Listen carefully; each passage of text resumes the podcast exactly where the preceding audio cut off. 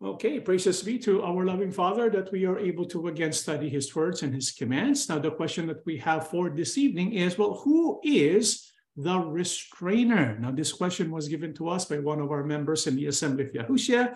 And the question is as follows uh, Good morning, uh, Brother John. Please enlighten me in my opinion regarding my above explanation about the restrainer. And so the viewer is asking, you know, what how what, what is my opinion basically or what is uh, my understanding of his opinion about who the restrainer is? And so let's go ahead and take a look at his opinion. This is uh, pretty lengthy but please uh, bear with me because it is uh, has a lot to do with the question for today.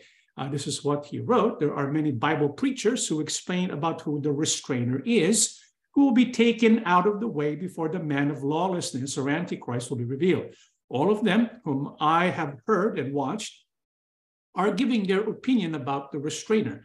Some say the restrainer is the Holy Spirit. Some say it is the church or assembly. Some say it is Michael the archangel. However, there is no biblical explanation, as far as I know, clearly identifying who the restrainer is. And this is very true because the Bible does not explicitly tell us who the restrainer is. And so the best we can do is uh, to make an educated guess based on the teachings and the verses of the Holy Scripture. So, the purpose of this episode of the BQA is not to give you uh, an answer that is dogmatic, but it's something that we're going to look into and examine and offer various opinions about the subject. And so there's no biblical specific explanation, explicit explanation identifying who the restrainer is. I have not heard anyone explain that the, the restrainer could be a world leader or a very well known and influential personality who in the future will oppose the establishment of a one world religion.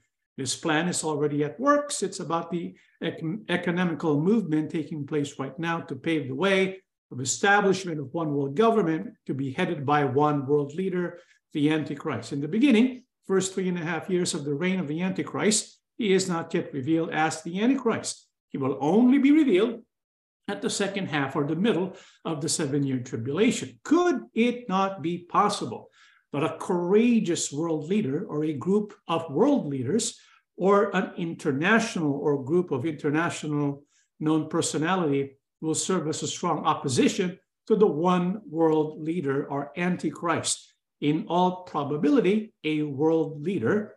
In order to rule the nations of the world, he must be a dictator or a strong leader. In my view, there's no way for a democratic principled leader to stand and last long under a democratic government. I believe the only way to rule the world is through dictatorship. My conclusion is that the person or group of people who will strongly oppose the one world leader is the restrainer being mentioned in the Bible. And the restrainer will be imprisoned or killed upon the order of the Antichrist. And so he is asking me for my opinion or my take on his idea or his conclusion that a person who will come in the future, some kind of personality or a group of people, and this person will strongly oppose uh, the world leader or the Antichrist. And this person who will oppose the Antichrist is what is mentioned in the Holy Bible as the restrainer. So, what is the restrainer? Who is he? To get context, let's take a look at the biblical passage concerning the restrainer in the book of Second Thessalonians 2 7 to 8. For the mystery of lawlessness is already at work. Only he who now restrains will do so until he is taken out of the way. And then the lawless one will be revealed, whom the Lord will consume with the breath of his mouth and destroy with the brightness of his coming. And so in Second Thessalonians 2 7 to 8, it mentions he who now restrains. And this he who now restrains will continue to restrain. And when we say restrain, it's basically hindering the work of lawlessness. So he's restraining or hindering the work of lawlessness and when he, the restrainer, is taken out of the way, the lawless one will be revealed. So our question is well, who is the he who now restrained? that must be taken out of the way for the lawless one or the Antichrist to be revealed. So we're going to attempt to answer that question. Is that okay? We're going to offer different uh, answers, and it's up to us, up to you, to test which one you believe is more biblically sound. Now, what is the purpose of the Apostle Paul in even mentioning the, the restrainer in the first place? So, to get context, let's begin reading Second Thessalonians chapter 2, 1 down to 2. This is how it all started. Second Thessalonians 2, 1 to 2. Now, brethren, concerning the coming of our Lord Yahushua Christ and our gathering together to him, we ask you not to be soon shaken in mind or troubled either by spirit or by word or by letter, as if from us, as though the day of Christ had come. And so this is how it all started. It was a concern concerning some brethren in Thessalonica. And so in this letter of the Apostle Paul, he is pacifying a troubled group of Thessalonians because these, these Thessalonians, they are troubled, they are shaken because they think they miss this gathering together to Yahusha in the air. What is that gathering together to, with Yahusha in the air? What is that referring to? That is the harpazo. And so basically, these troubled Thessalonians, well, they thought they missed the quote unquote rapture. They missed the harpazo. They missed the being caught up together with Yahusha in the cloud. So they basically believe that they were left behind. And so they're going to go through the judgments that Yahuwah intends after the harpazo event. Because in our studies, we have the harpazo and the seventh trumpet, and afterwards we have the seven bowls of judgment. And so they thought they were left behind. And if you feel you're left behind, of course, you're going to be troubled. So Apostle Paul says, don't be troubled, you know, don't be deceived. So the Thessalonians thought they missed the gathering together to Yahusha, that they missed the harpazo. And so to pacify the Thessalonians, to calm them down, Apostle Paul wrote the following, three down to four, let no one deceive you by any means. Apparently, there were people trying to deceive the brethren in Thessalonica. So Apostle Paul says, let no one deceive you by any means. For that day will not come unless the falling away comes first. And so there is the day of Christ or the day of Yahuwah, which we know is a period of Yahusha's appearing all the way to his second coming. It's a 1,000 year event.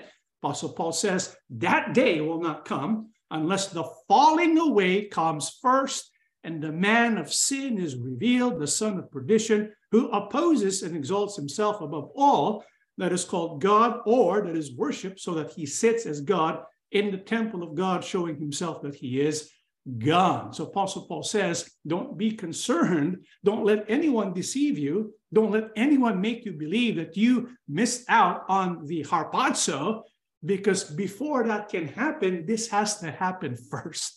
What is that? The falling away. Now, of course, there's been many falling aways in the Holy Bible. Ever since the beginning of man, human beings have followed the pattern of apostasy or apostasia. But this is the falling away that Apostle Paul is referring to. And he's speaking to the man of sin who's destined to suffer perdition or to be destroyed by the breath of our King Yahusha. So, what Apostle Paul is saying is the harpazo, he did not miss the harpazo because before that event, uh, can even happen, there's going to be the revelation of this man of sin who is going to be sitting at the temple of God. Who is that?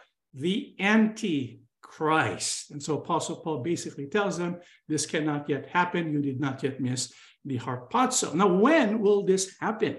Well, let's keep reading five down to six. Do you not remember that when I was still with you, I told you these things?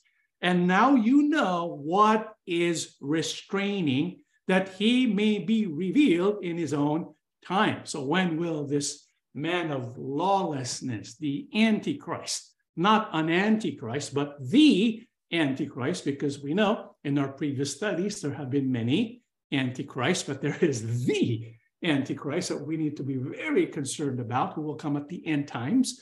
And Apostle Paul says he will come at his own time. In other words, there's a revealed time, a revealed day, a specific day when this Antichrist is going to reveal himself. And so, unless that day comes, uh, we don't have to be worried. And so, Apostle Paul says the reason why this hasn't happened yet is because there is someone restraining. You see that?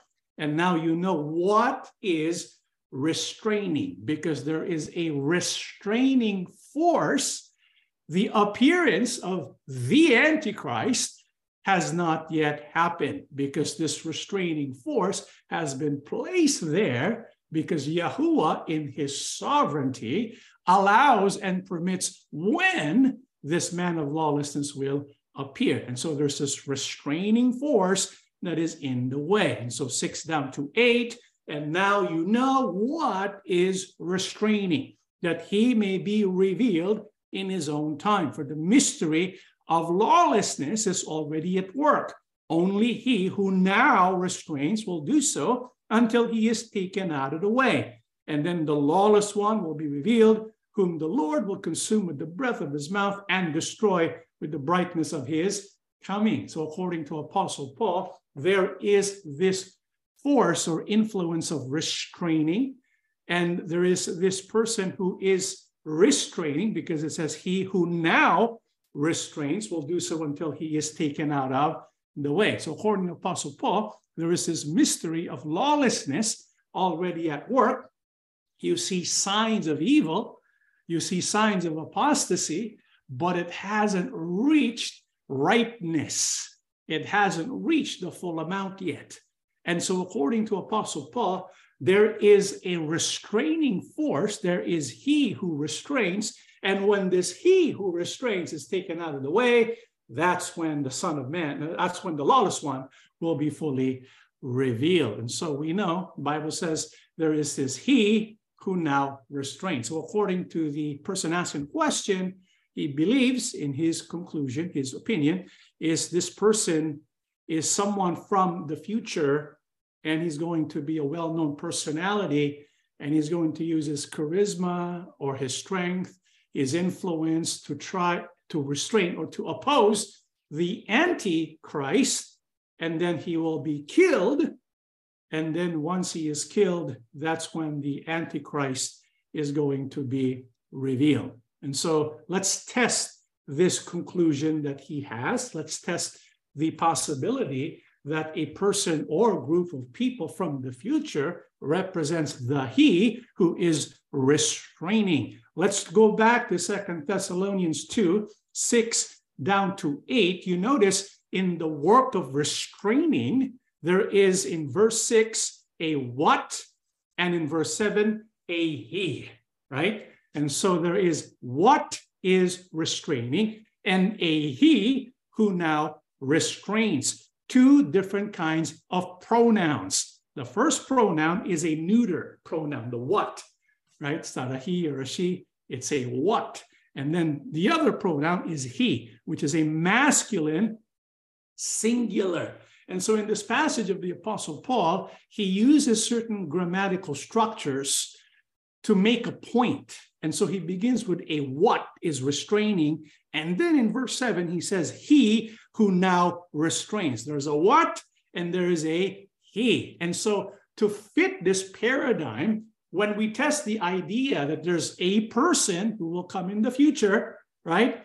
A, or a group of people who will come in the future who's going to do the work of restraining uh, this evil force which is causing lawlessness to abound, let's see if it fits this model. In the book of, uh, let's go take a look at, uh, so if he believes that in the future someone's going to come, well, this someone has to be one person because it is a masculine singular. It's a male person, not female.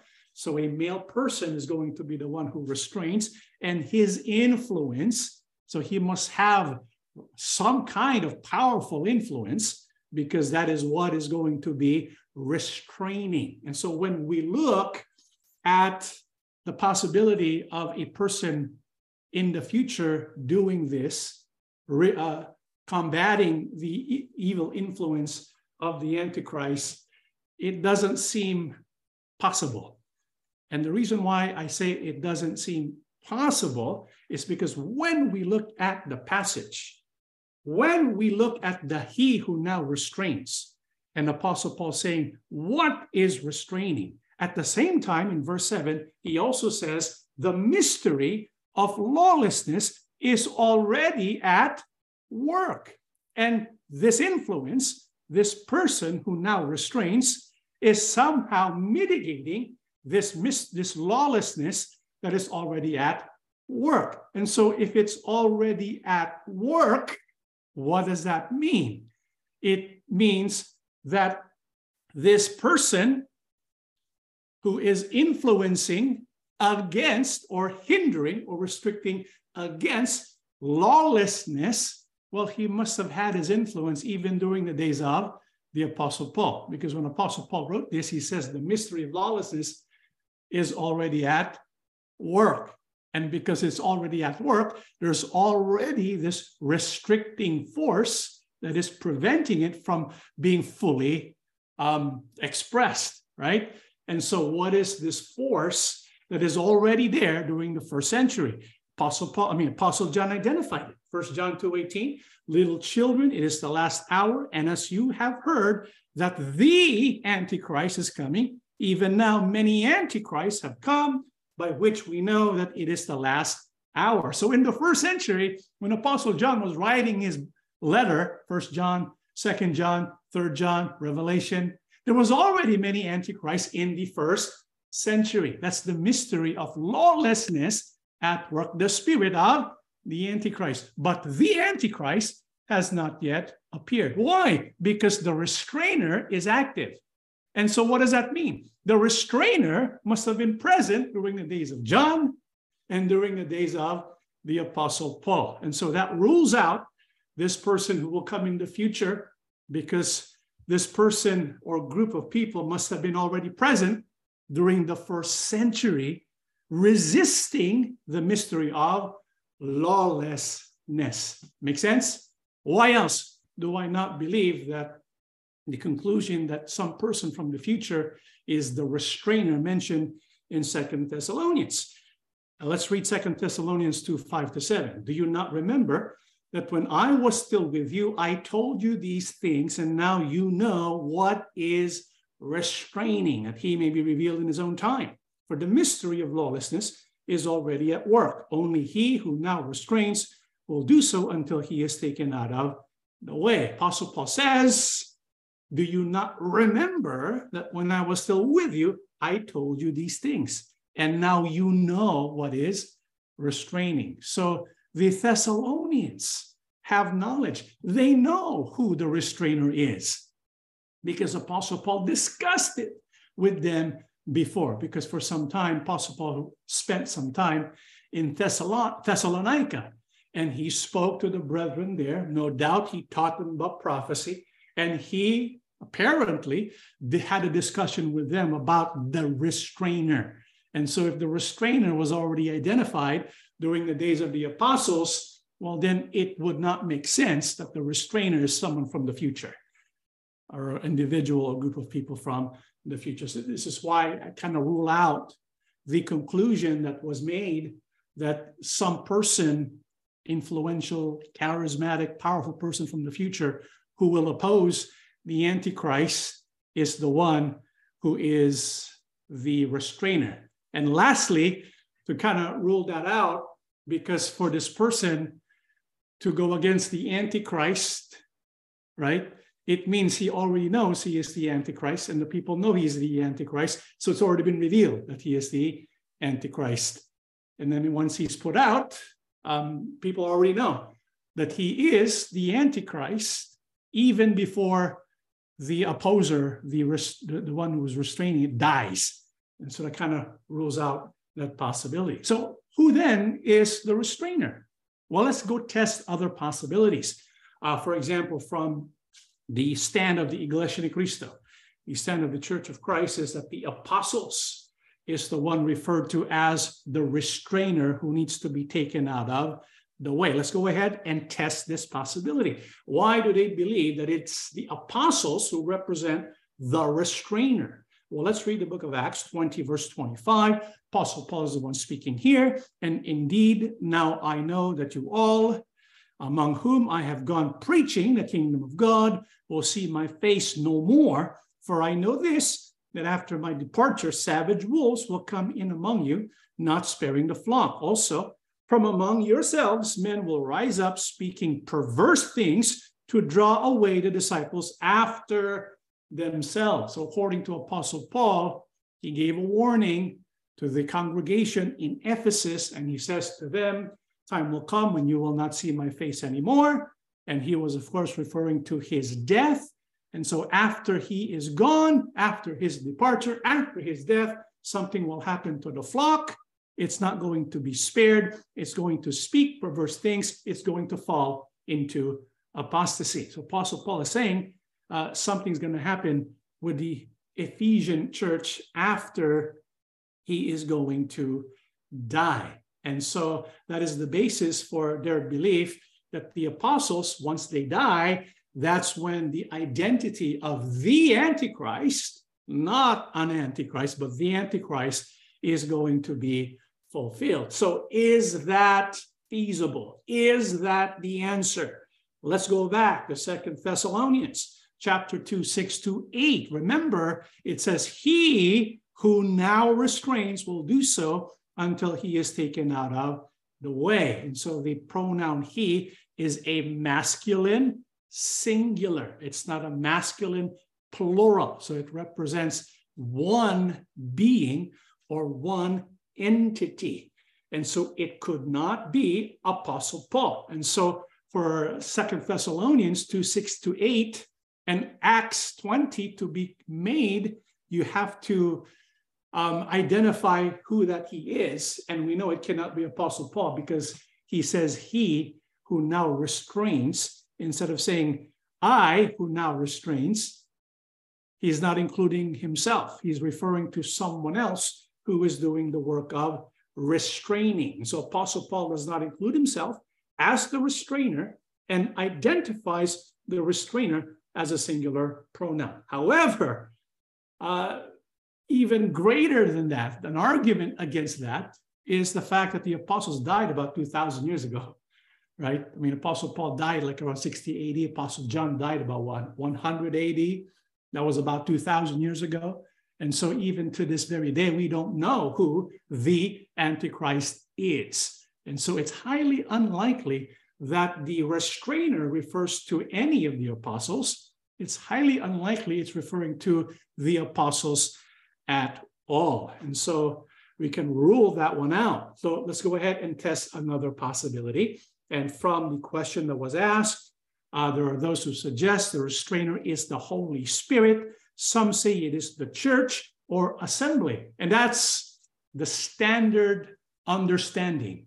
That is the quote unquote um, majority view.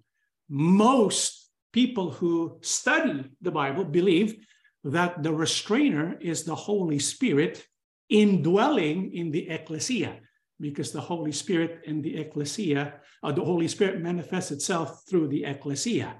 It empowers the people. And so the Holy Spirit and the ecclesia working together, that represents the restrainer. So is that, um, can we make a biblically sound argument supporting this conclusion?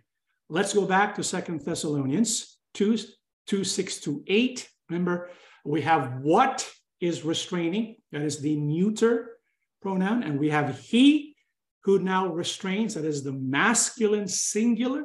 It turns out the Holy Spirit in the Bible is described both as a neuter, as a what, and as a he in the masculine singular. And so there's a strong possibility, right? It seems to be that that is a good case, a good argument for believing the Holy Spirit is the restraining force and also the one who restrains the work of lawlessness because of the fact that the Holy Spirit throughout the Holy Bible is described as a he and also at the same time as a what.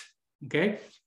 Uh, secondly, the Bible teaches that the, the work of this restraining force is to restrain lawlessness. Lawlessness, we know, according to scripture, is the definition of sin. And so, how does the Holy Spirit come into play resisting sin? John 16, 8 to 13. And when he has come, he will convict the world of sin and of righteousness and of judgment of sin, because they do not believe in me of righteousness, because I go to my Father and you see me no more. I still have many things to say to you, but you cannot bear them now. However, when He, the Spirit of truth, has come, He will guide you into all truth, for He will not speak on His own authority, but whatever He hears, He will speak, and He will tell you of uh, things to come. So, according to uh, our Lord Yahushua, the Holy Spirit, who is described in the masculine singular, the work that the Holy Spirit does is to convict the world of sin. In that sense, he is resisting the work of lawlessness. In that sense, one can describe the Holy Spirit as the restrainer. It makes a lot of sense. However, what is problematic is when you read the passage in its plain sense.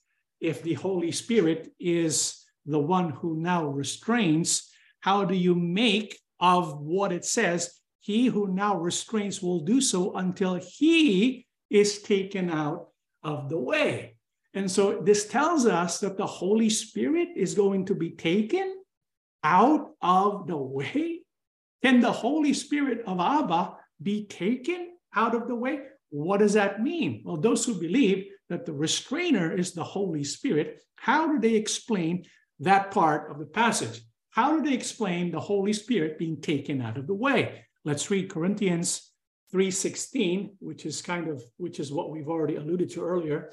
Do you not know that you are the temple of God, and the Spirit of God dwells in you. So the Holy Spirit, even though it can be everywhere, the Holy Spirit only manifests itself through a person, right? The indwelling in a person. And so the Bible says you are the temple of God. The ecclesia is the temple of God. So the Spirit of God dwells in the ecclesia or the individual members of those who belong to Yahusha. This is also found in Timothy the good things which was committed to you, keep by the Holy Spirit who dwells in us. So the Holy Spirit dwells in the spiritual temple, which is the ecclesia, the individual members of the ecclesia as well. And Apostle Paul also mentions this in Romans 8, 9 to 11, but you are not in the flesh, but in the spirit, if indeed the spirit of God dwells in you. Now, if anyone who does not have the Spirit of Christ, he is not his. And if Christ is in you, the body is dead because of sin. But the Spirit is life because of righteousness. But if the Spirit of him who raised Yahusha from the dead dwells in you, he who raised Christ from the dead will also give life to your mortal bodies through his Spirit who dwells in you. And so the Bible identifies those who belong to Yahusha what belongs to Yahusha? The ecclesia, right? Those who belong to Yahusha, the ecclesia, the Bible says the Spirit of God should be dwelling in them. His Spirit dwells in each and every one of us. And so when the ecclesia is raptured, what does that mean?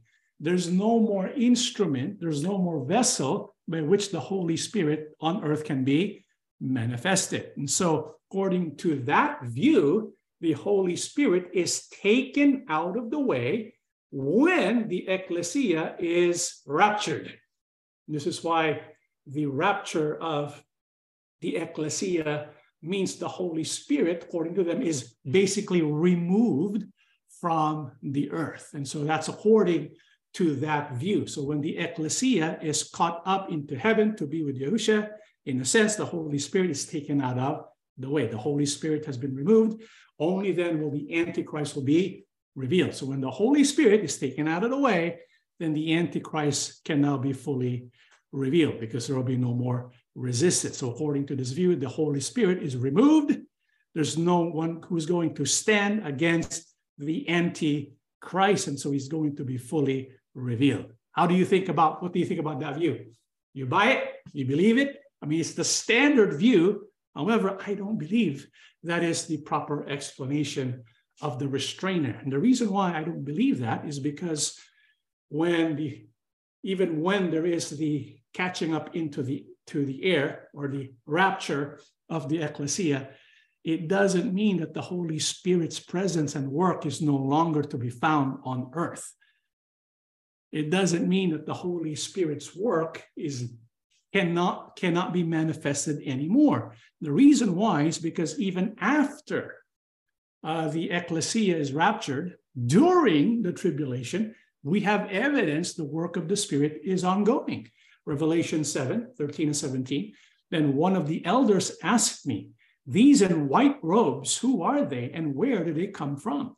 I answered, Sir, you know. And he said, These are they who have come out of the great tribulation.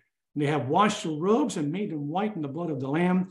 Therefore, they are before the throne of God and serve him day and night in his temple. And he who sits on the throne will spread his tent over them. Never again will they hunger, never again will they thirst. The sun will not beat upon them, nor any scorching heat. For the Lamb at the center of the throne will be their shepherd. He will lead them to springs of living water, and God will wipe away every tear from their eyes. And so, according to scriptures, there's going to be many people who will come out of the great tribulation. In other words, there are going to be many people who will come face to face with the Antichrist, with the beast, and prevail over him, or who will not accept the mark of the beast. In other words, there's going to be many who are going to be saved even after the harpazo, even after the ecclesia is raptured into heaven. Well, how can they receive salvation? Salvation can only be received through who? Yahusha. When a person professes faith in Yahusha, what does that mean? They receive the Holy Spirit. This is why the conclusion that the Holy Spirit is the restrainer, it doesn't fit the events that take place during the last three and a half years of the tribulation. What also further proves this? Revelation 14, 12 to 13. This calls for patient endurance on the part of the saints who obey God's commandments and remain faithful to Yahusha. For a person to remain faithful to Yahusha, well, you, you are only able to do that through the power of the Spirit. And once you're faithful to Yahusha, then you already have the Spirit. You have the seal of the living God. And so, even after the harpazo, there are those who will be obedient to the commands of Abba and remain faithful to Yahusha. And then, verse 13, I heard a voice from heaven say, Right, blessed are the dead who die in the Lord from now on. Yes, says the Spirit, they will rest from their labor, for their deeds will follow them. So there are people who will receive salvation even after the harpazo. Revelation 20 confirms this. I saw thrones on which were seated those who had been given authority to judge. Who were they? Those who were harpazoed, those who were going to follow our King Yahusha, because they go to heaven, they will return when Yahusha will return to earth to destroy the Antichrist and the beast. So he sees the thrones. And I saw the souls of those who have been beheaded because of their testimony for Yahusha and because of the word of God. They had not worshiped the beast or his image and had not received his mark on their foreheads or on their hands. They came to life and reigned with Christ a thousand years. So there are people who, because of the Spirit dwelling in them, they resist the work of the beast. They do not receive his image. They do not receive his mark and they do not worship the beast. Instead, they're loyal to Yahusha, even are willing to die and be, become and lose their head, right? For the sake of our King Yahusha. Question For a per- person to be able to do this, who's indwelling in them? The Holy Spirit. So clearly, the Holy Spirit's presence is still manifested throughout the world. And we can even read this in Joel chapter 2, the book of Acts 17, where the, the Spirit of God will be made manifest all over the world. This is why it's kind of hard to justify the, the conclusion that the Holy Spirit is the restrainer. Now, there are also those who believe that it could be Michael, the archangel, right? So let's go ahead and test the conclusion, this idea that the restrainer is Michael, the archangel. Let's go to Second Thessalonians. So we know there is an influence that is restraining, and what the restraining is lawlessness. And there is he who is restraining lawlessness. And once he is taken out of the way, what's going to be revealed? The lawless one. Who is the lawless one? The Antichrist. Let's go ahead and test the idea that Michael, the angel, is the one that fits this description. Could it be Michael? Well, if it is Michael, can we describe Michael as some kind of restrainer or doing the work of restraining? I think so. Take a look at Daniel chapter 10, 12 to 14. Then he said to me, Do not fear Daniel. For from the first day that you set your heart to understand and to humble yourself before your God, your words were heard. And I have come because of your words. But the prince of the kingdom of Persia withstood me 21 days. And behold, Michael, one of the chief princes, came to help me, for I had been left alone there with the kings of Persia. Now I have uh, come to make you understand what will happen to your people in the latter days. For the vision refers to many days yet to come. So, what we read to you was about Daniel when he fasted for 21 days, when he wanted to know about the events that will take place concerning his people. So, he prayed, right? But he did not get the answer until 21 days later. And so, the angel, once he arrives giving the answer to Daniel's prayer, he's explaining to Daniel, you know, from the first day that you prayed, it was already answered. I was sent by God to answer your prayer, but it took 21 days. Why? Because he was hindered. He was being restrained.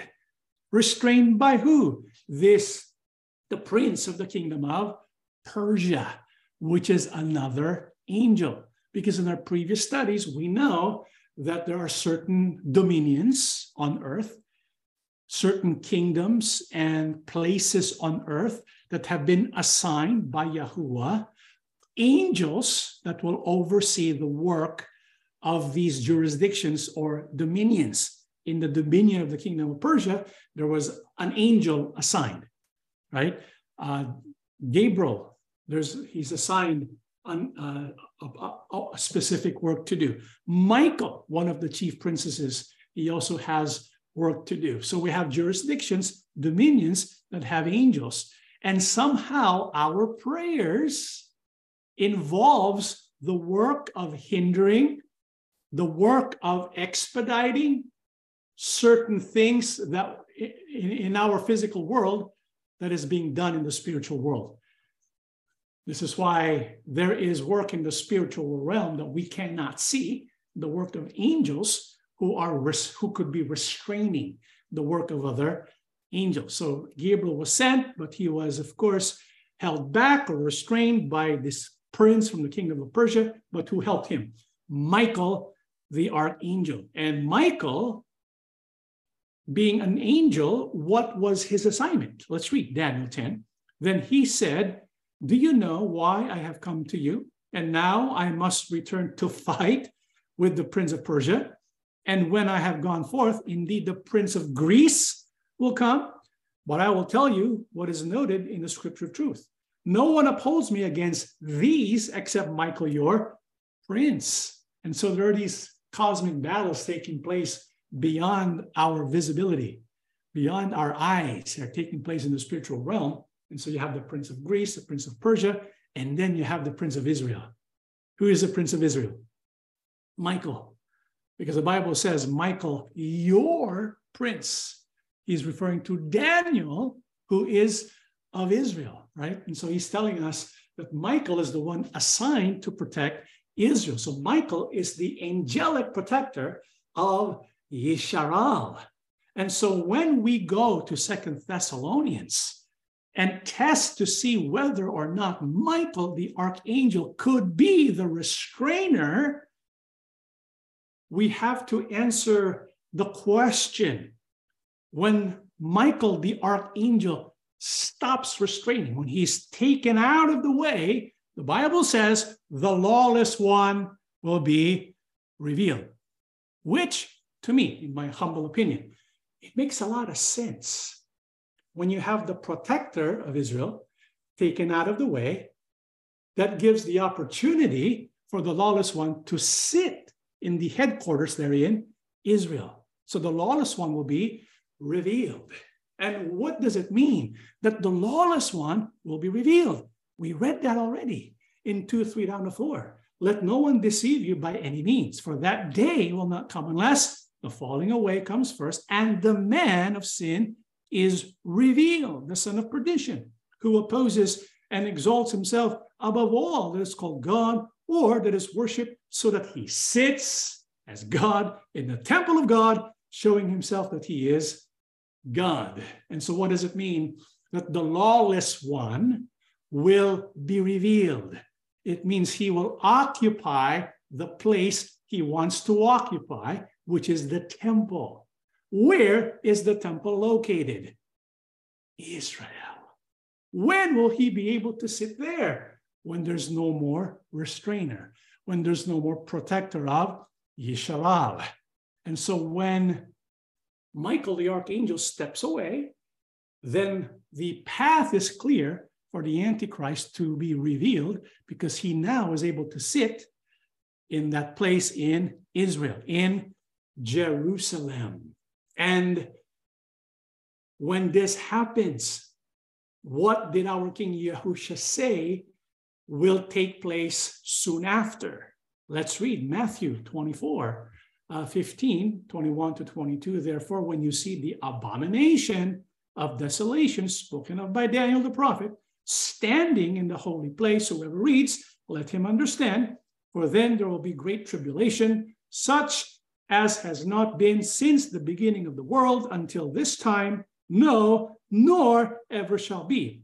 And unless those days were shortened, no flesh would be saved. But for the elect's sake, those days will be shortened. So according to our King Yahusha, the sign that we need to be looking out for is when the Antichrist is going to sit or he's going to fulfill what is called the abomination of desolation, which is when the Antichrist is going to sit in the temple and re- demand worship for himself, which would be the ultimate abomination of desolation when you reject Yahuwah and everything he stands for, when you sit in Yahuwah's home, Yahuwah's city, Jerusalem, and you receive the worship for yourself in his so-called temple, right? That's the abomination of desolation. Daniel talked about that. And so he's going to sit at the temple and he's going to receive worship that belongs to Yahuwah to create what is called the abomination of desolation. And when this happens, the tribulation is going to take place, such as has not been since the beginning of the world until this time. No, nor ever shall be. So there's going to be a day of great trouble right after this law, the, this man of sin, the lawless one, sits at the temple. It's going to be tribulation that follows, which would basically represent the outpouring of Yahuwah's wrath right? But for this to happen, what does Michael have to do? For this tribulation, such as never was, to happen, what does Michael have to do? Well, he has to be removed, right? And so is that also found in scripture? Well, actually, yes. In Daniel chapter 12, passage we are familiar with, at that time, Michael shall stand up, the great prince who stands watch over the sons of your people. So Daniel clearly identifies Michael as the one who is the prince. He is the angelic protector in charge of what kingdom again? Israel. So he stands watch over the sons of your people, Daniel's people, Israel.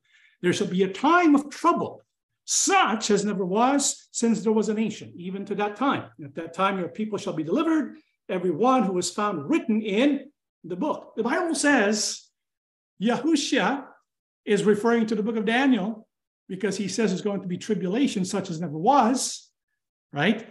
And this is identified in Daniel chapter 12, verse 1, a time of trouble such as never was since there was a nation. When will this happen? The Bible says, when Michael shall stand up, right? So after Michael stands up, then there's going to be this trouble, this great trouble, such as never was since there was a nation. Well, that does not make sense, right?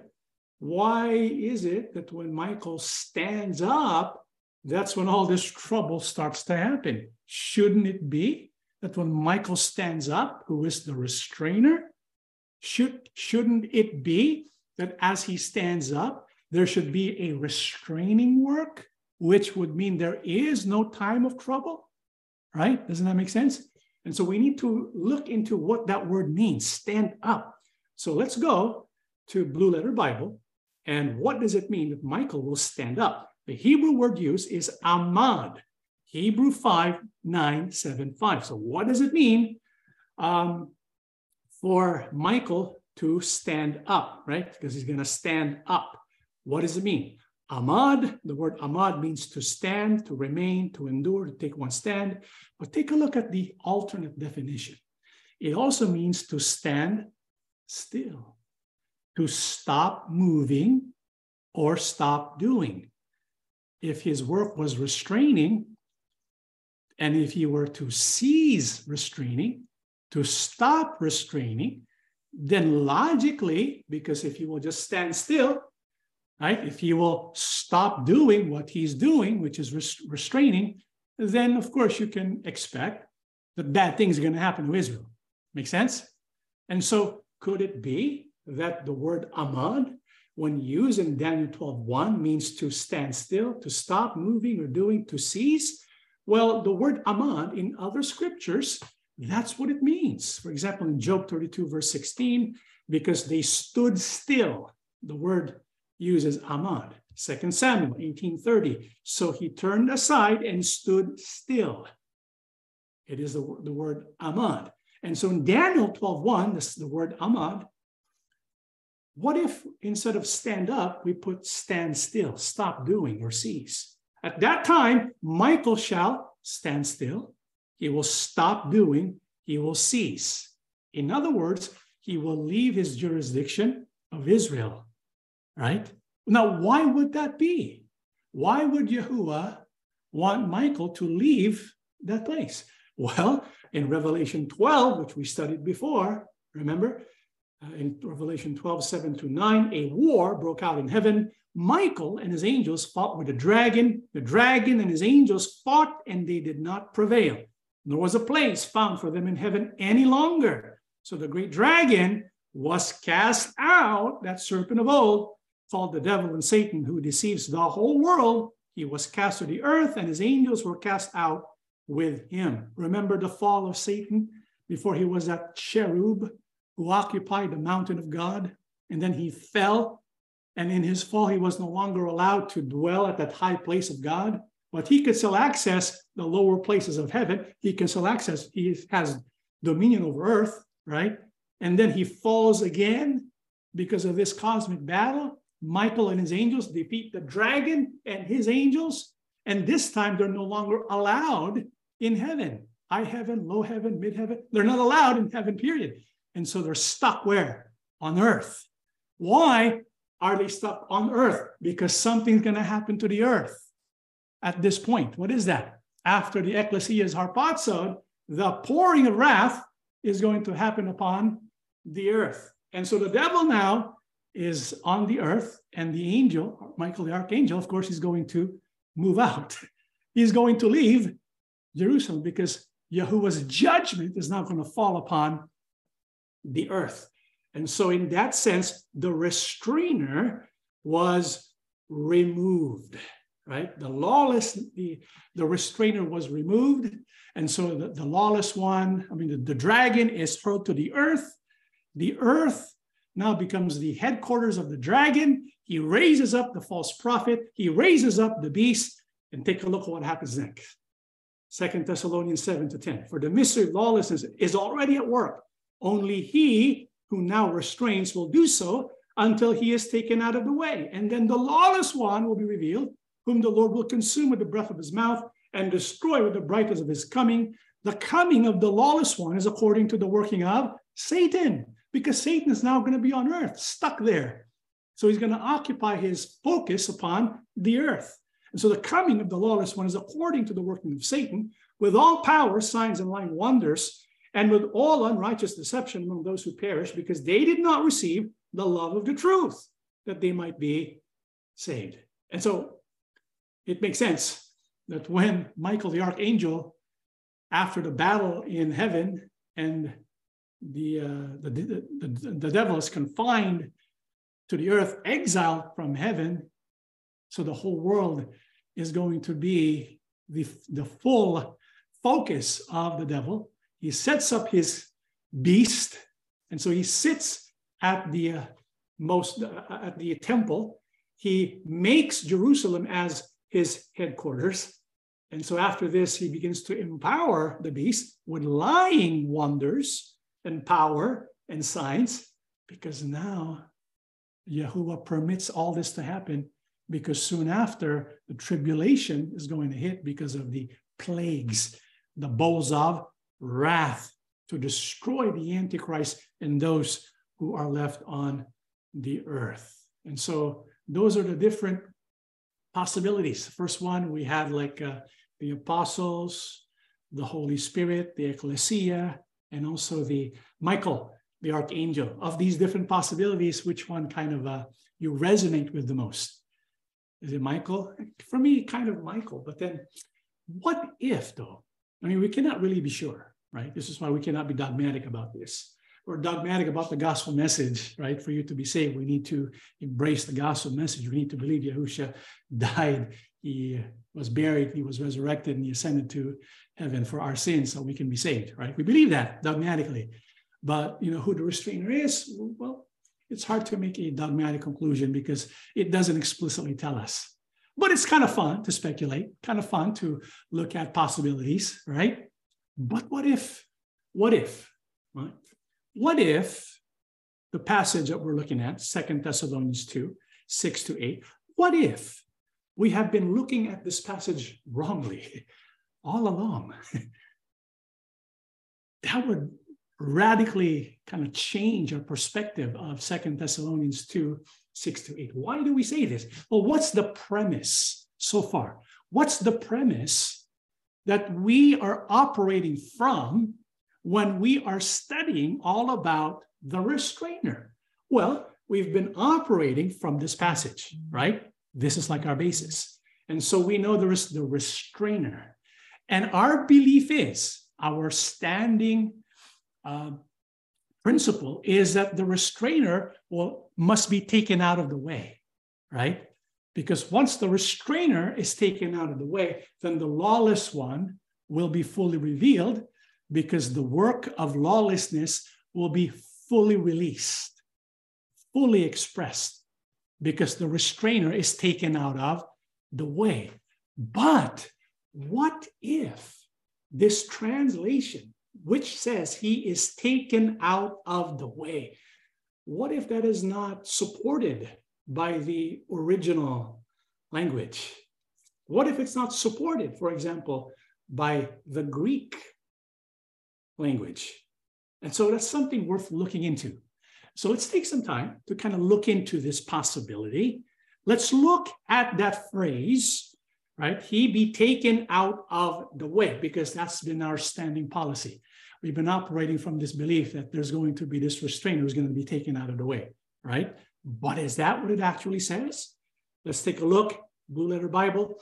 On the left, you have the English translation. He be taken out of the way. And so that phrase, he be taken out of the way, well, they get that from three different Greek words, right?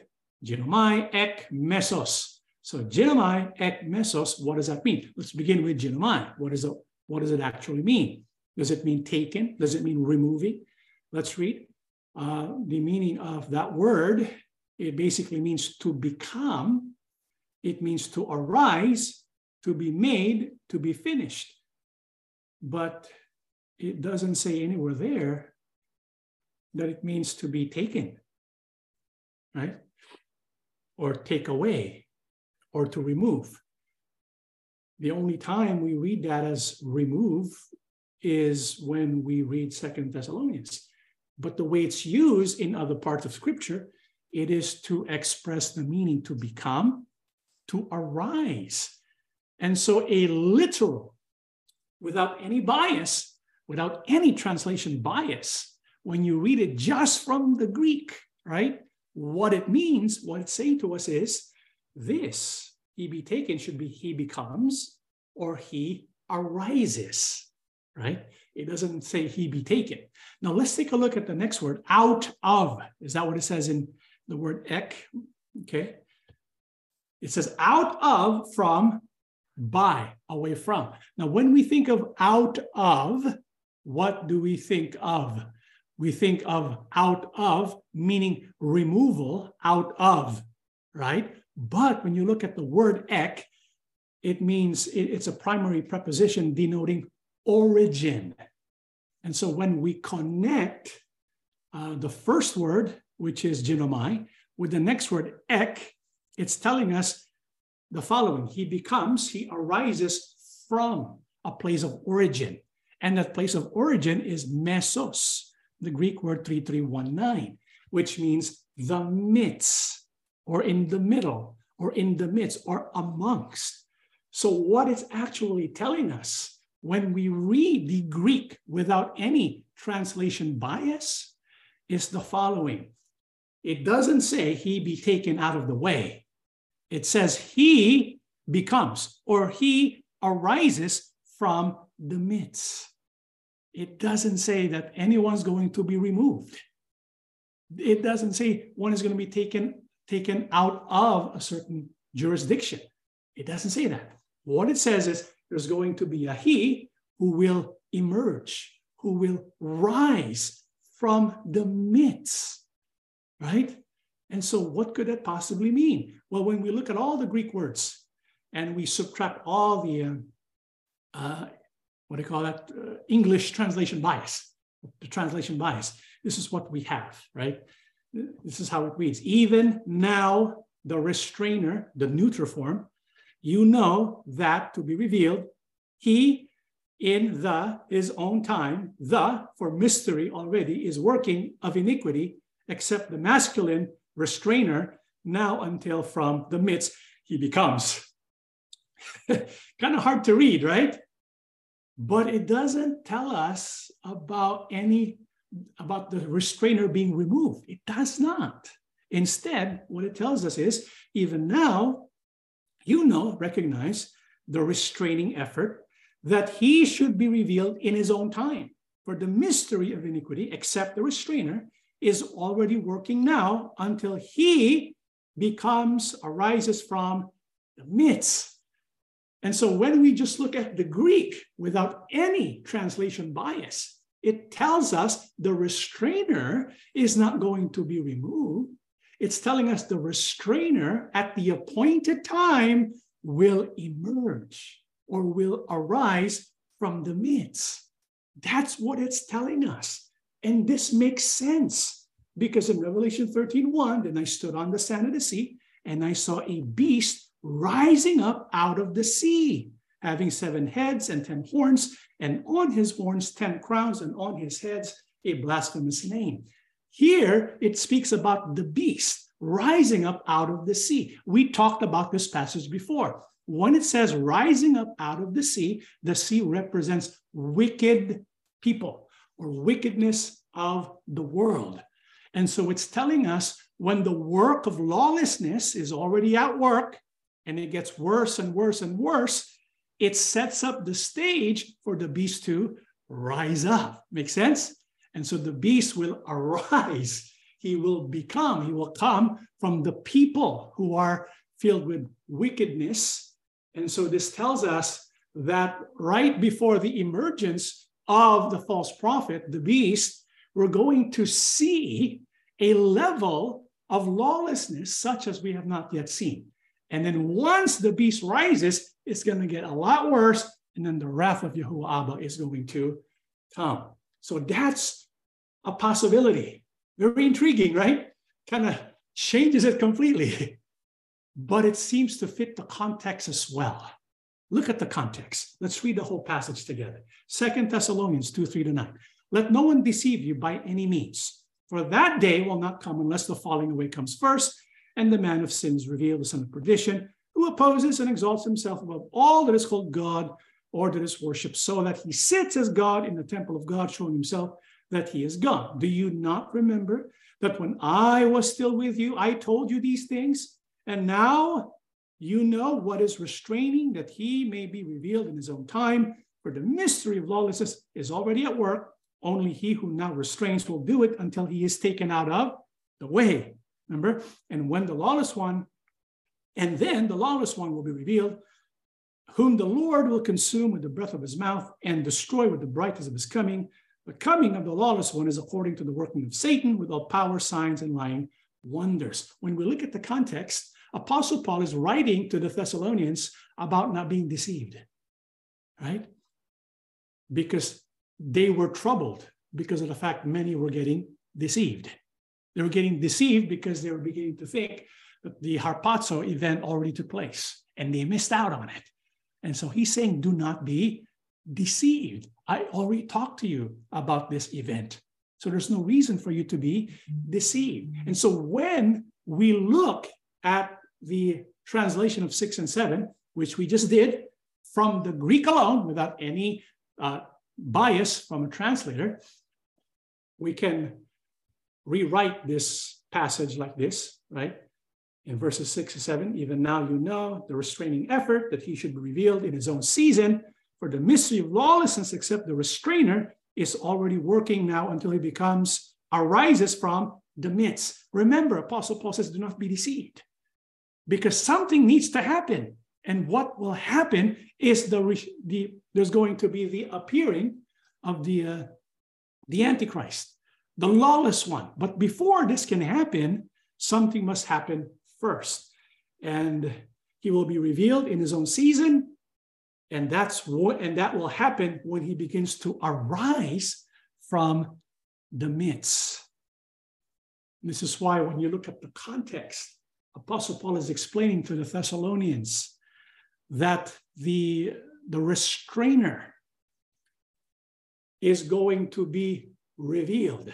And what is being restrained is not lawlessness. What is being restrained is the truth. This is why lawlessness will abound. And we can get an idea of that fact when we look at the neuter nouns, neuter pronouns, and the masculine pronouns. Because in the Greek syntax, for you to make sense of the structure of a passage, you need to match the uh, pronouns with the proper pronouns. You need to you need to match the what with the what and the who with the who, right? We need to match these pronouns. For example, uh, the restraining effort and the mystery of lawlessness; those are neuter nouns.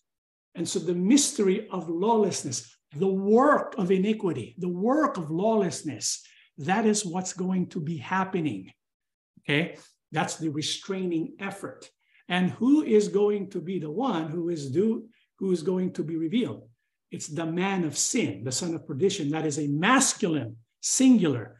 And the restrainer in the Greek, that is a masculine, singular. So the restrainer referred to in verse 7 that's the man of sin, the son of perdition. And when you go to verse 4, and it mentions who opposes and exalts himself above all that is called God or that is worship, it is also masculine singular, and that refers to the lawless one who will be revealed. And so this lawless one is going to be revealed at the proper time. After, and the work of the lawless one is to restrain, to suppress the truth. Once the truth has been properly suppressed, it's now right for him to emerge.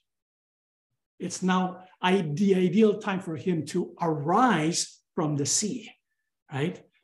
This is why in Romans 1:18, for the wrath of God is revealed from heaven against all ungodliness and unrighteousness of men who suppress the truth in unrighteousness. And so the work of the restrainer is really to suppress the truth so that people will end up becoming lawless and evil and wickedness will abound, setting the stage for the Antichrist to be finally revealed. So that's an idea as well. Of course, all of this are speculative, nothing we cannot be explicitly sure, right? And so one would say it's probably Michael, one might say it's probably the Holy Spirit, one might believe, okay, maybe the restrainer is the antichrist and what the work of restraining is suppressing the truth to allow wickedness to blossom and to propagate. So you have all these different possibilities. Which one is which? Which one should we believe in? You know what? Doesn't really matter. Do you know what matters? What matters is what apostle paul said in the passage. I don't know if you were able to pick it up because you can have all these different different possibilities, but there's one thing that is the same in all those possibilities. You know what it is? There's two things that we need to be warned about. It doesn't matter if you believe the restrainer is the Holy Spirit, the apostles. It doesn't matter if you believe the restrainer is Michael the archangel, or the restrainer is the the the, uh, the, the, the man of sin himself. Doesn't matter. What matters is what Apostle Paul revealed. Let's go back to Second Thessalonians 2, 3 down to 6. He mentions two things, right? What are those two things? That's going to be happening regardless of what you believe. There's going to be a falling away. What else? The mystery of lawlessness will be at work. Those two things. And those two things may be what will prevent a person from receiving salvation. What is the falling away referred to there? The Greek word is apostasia.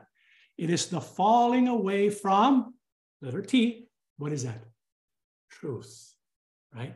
There's a falling away from the truth, apostasia, and lawlessness. Question Is this happening right now? It is. This is why the message of Apostle Paul that is directly applicable to us is this. We need to be cautious. We need to be aware. We need to be proactive about what is going to take place before the end comes. There's going to be a falling away. There's going to be lawlessness. Two things lawlessness and apostasy. And who warned us about lawlessness? In one of uh, the most frightening biblical passages in the, the whole Bible. this is what Yahusha says in Matthew 7 21 23. Not everyone who says to me, Lord, Lord, shall enter the kingdom of heaven, but he who does the will of my Father in heaven. Many will say to me in that day, Lord, Lord, have we not prophesied in your name, cast out demons in your name, and done many wonders in your name? And then I will declare to them, I never knew you. Depart from me, you who practice lawlessness. Our King Yahusha in this passage is giving us a warning that we need to be very, very concerned about. Because the people who are going to be rejected by our King Yahusha, well, the one in this passage, they're going to be religious people, right? Why? Because you're going to call him Lord. They're not going to reject Yahusha. They call him Lord. Not only do they call him Lord, what will they do? They will prophesy in his name. They will cast out demons in his name. They will do many wonders in his name. So these are religious people. But Yahushua will say to them, I never knew you. Depart from me. And so Yahushua does not know them. And Yahushua tells us why. What did he say? You who practice lawlessness. And so what our King Yahushua is telling us is to be mindful of our relationship with Yahuwah and Yahusha because it's possible to belong to a religion and at the same time practice lawlessness. Do you know what it means to practice lawlessness? What does it mean to be lawless? To be without what? Law. Are there religious practices? Are there people who profess faith in Yahusha, but they reject the law? There are. And this is what our King Yahusha said. Do not think that I came to destroy the law or the prophets. I did not come to destroy, but to fulfill. For assuredly I say to you, till heaven and earth pass away, one jot or one tittle by no means pass from the law till all is fulfilled. Whoever therefore breaks one of the least of these commandments and teaches men so shall be called least in the kingdom of heaven. But whoever does and teaches them, he shall be called great in the kingdom of heaven. Is it possible to belong to a religion? Is it possible to practice religion and be lawless? Yeah, when you reject the law. What is the law referred to by our King Yahusha? The commandments. Because there are people today who profess faith in Yahusha, which is a good thing, but at the same time, they throw away the 10 commandments. They have faith in our King Yahusha, but they don't believe in the law. They don't believe in the 10 commandments of Yahuwah. And so, according to Yahusha, they're practicing lawlessness. And that's a, uh, something we need to consider in our walk with Yahusha. Are we professing faith in Him? And at the same time, because of our faith, we are moved to obey the Ten Commandments. Because there are those who say, well, we belong to the age of faith, right? This is the New Testament. We're not in the Old Testament anymore. We're in the age of faith. The New Test, the Old Testament law, the commandments no longer apply. But look what Apostle Paul says. Do we then make void the law through faith? Certainly not. That answers the question, right? On the contrary, we establish the law. Apostle Paul says we live in a day of faith. By faith in our King Yahushua, we are justified. We are not justified by the law, we're justified by faith, but it doesn't mean we throw away the law. It means we are justified by faith so that we can carry out and establish the law. We're saved so that by the freedom the shed blood of Yahushua has purchased for us, we now have the freedom to obey the Ten Commandments. We don't obtain redemption and then say we don't want to obey the law, right? Well, what does the law refer to by Apostle Paul? Romans 7 12, therefore the law is holy, the commandment holy and just and good. What is the law? the commandments. Which ones? The 10 commandments. This is why in the assembly of Yahusha, we preach that we are justified, we are saved by faith in our King, Yahusha, but it doesn't mean we reject the law. We are saved so that we can carry out the good work of obeying the law of Yahuwah, the 10 commandments. So that's something we need to be aware of because there's so many people today who reject the 10 commandments. Lawlessness is what Apostle Paul says. And now more and more people today, people who profess Christianity, people who profess Christ, people who read the Bible, they keep saying, no, we don't need the Ten Commandments, right? Lawlessness. That's what the Bible says. But we also need to worry about apostasy, the falling away from the truth. And so, who are those who are without the truth, even if they profess the truth? First John 2 3 to 6. Now, by this we know that we know him if we keep his commandments. I want to pause there for a while. Remember what Yahusha said? You call me Lord, Lord, but I never knew you. And so they did not have that proper relationship with our King Yahusha. And how can we have this relationship with our King Yahusha? Bible says we can know someone, we can know Yahuwah, we can know Yahusha, if we keep his commandments. He who says, I know him and does not keep his commandments is a liar, and the truth is not in him. But whoever keeps his word, truly the love of God is perfected in him. By this we know that we are in him. He who says he abides in him ought himself also to walk just as he walked. Bible says those who have a true relationship with Yahushua, they walk the way he walks, right? Because if he walks one way and you walk the other way, how can you have a relationship with Yahushua? How can you know him? To know Yahushua means you walk the way he walks. How did Yahushua walk? He obeyed the Ten Commandments. In fact, in Matthew 5, when he said, I came to fulfill the law, he even gave examples of the Ten Commandments and how it should be carried out by his disciples. And so if we want to walk Yahushua's walk, we ought to be keeping his commandments the way he kept those commandments. And when we do not keep the commandments, the Bible says the truth is not in him. What does that mean? You're falling away from the truth. You may profess faith, you may be practicing religion, but it's falling away from the truth. It's the apostasy. When we fall from the truth, then it's no longer the truth. The truth is no longer in us. And that is what Apostle Paul warned us about. So we need to keep the commands. Well, which commands? What command is referred to here by the Apostle John? We read 2, 3 to 6. Let's read the final passage of our studies today in verse 7. Brethren, I write no new commandment to you, but an old commandment which you have heard from the beginning. The old commandment is the word which you heard from the beginning. And so, what commandment was Apostle John referring to? The one you heard from the beginning. What could that be? The Ten Commandments.